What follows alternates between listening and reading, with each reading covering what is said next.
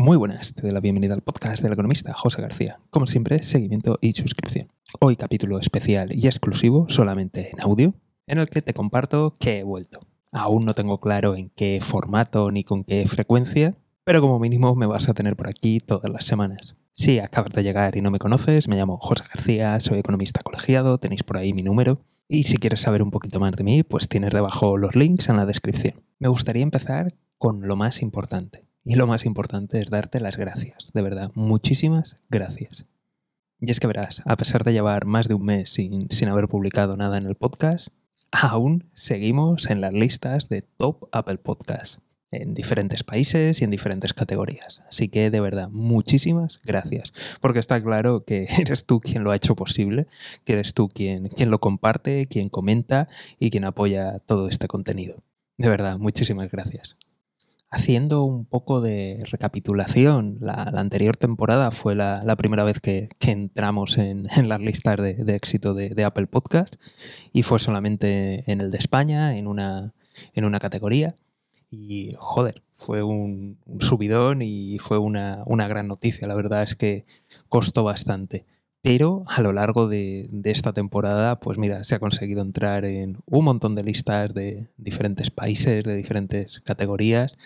Y, la verdad es que es un orgullo, porque en muchas ocasiones ves que, este podcast, que está hecho por, por, un economista, está por delante de los podcasts de, fin, de periodistas, todólogos, humildes ex vicepresidentes, eh, gente millonaria varia, ex asesores de presidentes del gobierno, que se pasan el día en, las tertulias, en la televisión, en la radio, en los periódicos, en la prensa, que dirigen medios de comunicación y que aún así, aún así, hemos conseguido superar. Así que de verdad, muchísimas gracias y, y menudo, menudo orgullo, de verdad, muchísimas gracias.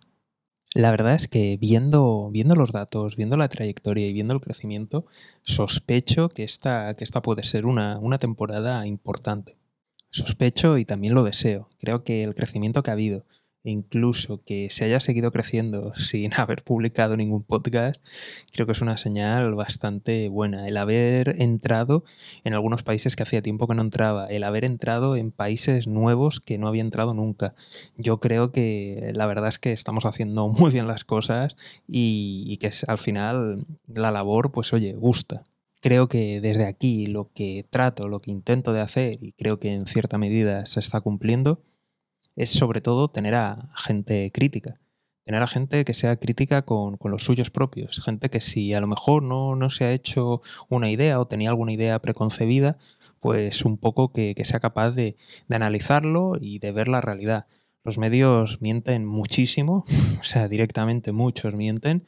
Y luego tenemos la, la pandemia de los todólogos, de gente pues, que habla de, de economía y no tiene ni puta idea muchas veces los periodistas han dado una asignatura de un área y, ya está. Y aún así se, atreven, pues bueno, un día son economistas, otros son científicos, otros, en fin, no han hecho ni la carrera de periodismo y se dedican a hablar y criticar de cómo viste la gente y al día siguiente, pues son científicos y te hablan de, de pandemias. En fin, hay lo que hay. Luego, por otro lado, las cosas como son. Existen redes pues de, extrema derecha y de extrema izquierda y, los podéis ver. Gente que, que, trata de ir de moderados y luego en realidad, pues bueno, ves todo su historial, que han estado siempre trabajando para un partido político, descontando algún momento en el que han dirigido algún periódico o han sido, entre comillas, periodistas. Entonces, bueno, yo creo que a mí me podéis ver, me podéis haber visto, ¿no? Con quién he colaborado de todos estos. Con nadie. no, es, no es casualidad. Y podéis ver gente, pues, eh, la red de, extrema derecha o de extrema izquierda, y podéis ver con qué gente colaboran y gente que aunque no sea de, de, economía ni de política, pues ves que tienen una ideología muy clara y muy marcada. Mi idea, mi intención con, con este podcast es evidentemente, yo tengo mi propia ideología, yo tengo mis propias creencias, pero creo que es fundamental que haya gente crítica. Y desde luego lo que intento con esto, sobre todo explicar. Y que la gente sea crítica, pero sea crítica con los suyos.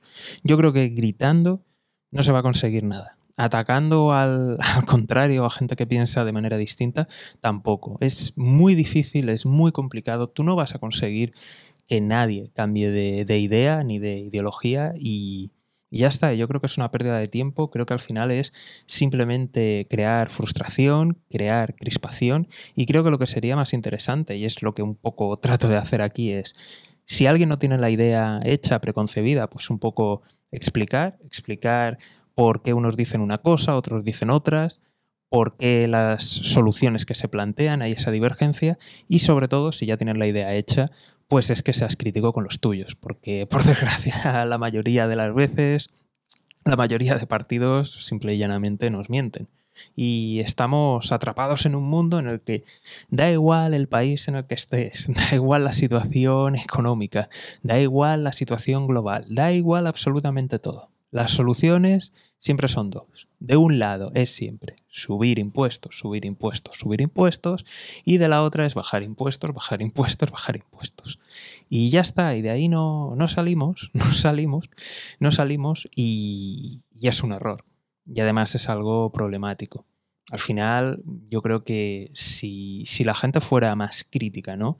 Con, con su propia ideología, con la gente de su, con la que simpatiza o con la que milita, pues yo creo que tendríamos programas pues más realistas y creo que sería más fácil ¿no? llegar a acuerdos y que las cosas fueran mejor y no que tengamos pues bueno, estos intentos de chutar para adelante y de no intentar afrontar los verdaderos retos que tenemos y que en general pues el mundo tiene, y más después de, lo que ha pasado de, la pandemia y de cómo se ha visto afectada la economía. Sí que hay una cosa en la que sí que me gustaría influirte y es en, los derechos humanos, que me parecen básicos y que creo que es algo que, que debemos de, asumir y de defender. Y con esto no te estoy hablando de derechos humanos en modo perro flautico, sino que básicamente te preocupes de lo que le pase al, al, resto del mundo, a la gente, porque es algo que nos puede acabar pasando a nosotros y que de hecho acaba pasando. Es decir, me gustaría que si te puedo influir en algo y, puedes cambiar en algo, es eso, que seas egoísta, o sea, que mires por los demás de manera egoísta, no en plan idealista. A ver, que está bien, ¿no? Que seas idealista, pero que de verdad te preocupes, tengas un ojo con las cosas que pasan. Vivimos en un mundo globalizado. Creo y me parece triste que después de lo que ha pasado, que no hace tanto y que aún sigue coleando, ya se hayan olvidado tantas lecciones. Y ya volvamos a mirar para otro lado de, ah, lo que pasa en tal continente, lo que pasa en tal país, lo que pasa en tal barrio, lo que pasa en tal estrato social.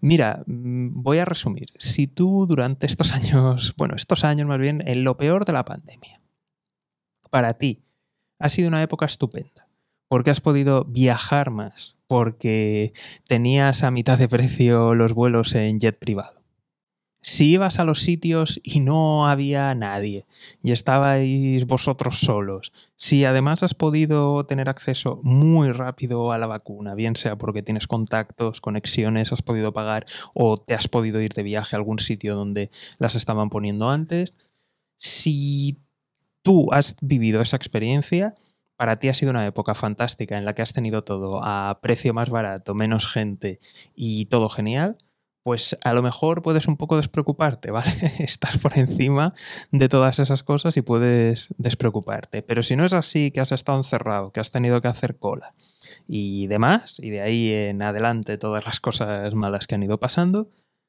de verdad preocúpate, preocúpate. Y, y es muy importante. Y alguno me dirá, bueno, yo no me tengo que preocupar, voy, voy a ponerte dos ejemplos, ¿no? Eh, uno dice, yo no me tengo que preocupar ¿no? de qué pasa allí, derechos humanos en tal lado, o mira, eh, maltratan a la gente, o en qué condiciones están esos trabajadores en tal país. Bueno, mmm, resulta que como vivimos en un mundo globalizado, la tendencia es, de todas las industrias y servicios, es buscar ¿no? el, el menor coste global. No solamente se busca el menor coste de, dentro del país o de la industria, sino a nivel global y en todo, y continuamente. De tal forma que si a lo mejor un país consigue tener ventajas en costes, precisamente porque no hay derechos humanos, no hay seguridad social, se maltrata a la gente, hay casi mano de obra esclava, pues bueno, puedes pensar, bueno, me da igual, no pasa nada, no, no me afecta, pero la cuestión es que te va a afectar porque va a hacer que otra gente para competir tenga que bajar. Y para bajar, pues significa que las condiciones van a empeorar. De tal forma que las condiciones de unos trabajadores en otro continente te van a acabar fastidiando. Te van a acabar fastidiando de tal modo de que pues o te lo van a bajar a ti o cada día vas a estar peor o directamente se van a llevar pues eso, la fabricación o la prestación del servicio a otro lugar. Y además es algo que estamos viendo continuamente puede ser que dentro del país tú digas, bueno, a mí me, da igual, ¿no? Me da igual eh, que ahora quiten estos servicios, que ahora quiten estas cosas o que los empeoren. Yo, mira, yo, mis hijos van aquí a uno privado y yo la sanidad pues es también privada. Bueno, mm, yo te invito a que veas países donde eh, la sanidad pública o la educación pública pues eh, o no existe o prácticamente no existe o es un desastre. ¿Qué precio, qué coste crees que tiene allí la, universidad privada o la sanidad? Eh, no, me, no, me, voy a ir a uno que esté súper destruido y demás. Estados Unidos. ¿Qué vale la universidad en Estados Unidos comparado con Europa? Y comparado con Europa no vamos a comparar, en fin, no voy a nombrar ningún país, pero me voy a ir a Reino Unido, que tiene las universidades también dentro de, de los tops internacionales y que son comparables en calidad y en prestigio, ¿vale? Y vale una fracción, una fracción en el Reino Unido. Y luego hay otras que también están arriba y valen aún menos. Pero Reino Unido, ¿qué? ¿Qué justifica esos precios? ¿Qué justifica esos precios, ese coste? Pues al final, evidentemente, tener una alternativa. Y con la sanidad, bueno, Estados Unidos compara la sanidad con cualquier lugar de, Europa, incluso compáralo con una Australia o una Nueva Zelanda al final es eso, es eso, es, muy importante, o sea, estamos en el mismo barco y, nos acaban afectando las cosas. Yo creo que de verdad si te puedo influir en algo es eso, es que estés atento a, lo que ocurre, que, no digas, ah, esto pasa en otro lado, esto no. Es algo que, que lo hemos visto, a poco que estés atento, lo vas a ver y lo vas a vivir. Entonces, si te puedo influir en algo, que sea en eso, que todos somos humanos, todos somos personas y que lo que ocurre en otros lugares nos, nos, acaba, llevando, nos acaba llegando y creo que es importante que estemos atentos, que, estemos vigilantes, que seamos críticos para parar las cosas antes de que nos las hagan y, nos, nos, fastidien. Normalmente cuando aún no, no ha llegado es cuando realmente tenemos la posibilidad de cambiar y la capacidad de movernos preocuparnos de derechos humanos cuando ya se han llevado la fábrica, cuando ya se han llevado los servicios, cuando ya estamos en def o sea, cuando ya estamos jodidos, hablando claro, y cuando ya no hay alternativas, eso no hace nada. lo importante es estar atentos antes cuando tenemos margen de maniobra. Entonces, eso, eso es lo que sí que te quiero influir. En el resto, pues mira, eh, cada uno tenemos nuestras ideologías, no pasa nada. Y lo importante, como te he dicho, es que seamos críticos con, los nuestros para que salgan cosas decentes, cosas coherentes y cosas que realmente ayuden y hagan avanzar y no los desastres continuos que muchas veces pues se acaban proponiendo y lo peor aún que se acaban llevando, llevando a cabo. En fin, resumen, muchísimas gracias, de verdad, muchísimas gracias por por el apoyo, muchísimas gracias por compartir, muchísimas gracias por comentar, muchísimas gracias ¿no? por, las propuestas, por los mensajes de ánimo. De verdad, lo agradezco muchísimo y me, llegan al, al corazón. Así que nada, empezamos. Si este es el primer podcast que escuchas, ya sabes, seguimiento, suscripción y todas esas cosas. Y para el resto, pues nos vemos pronto. Un saludo y toda la suerte del mundo.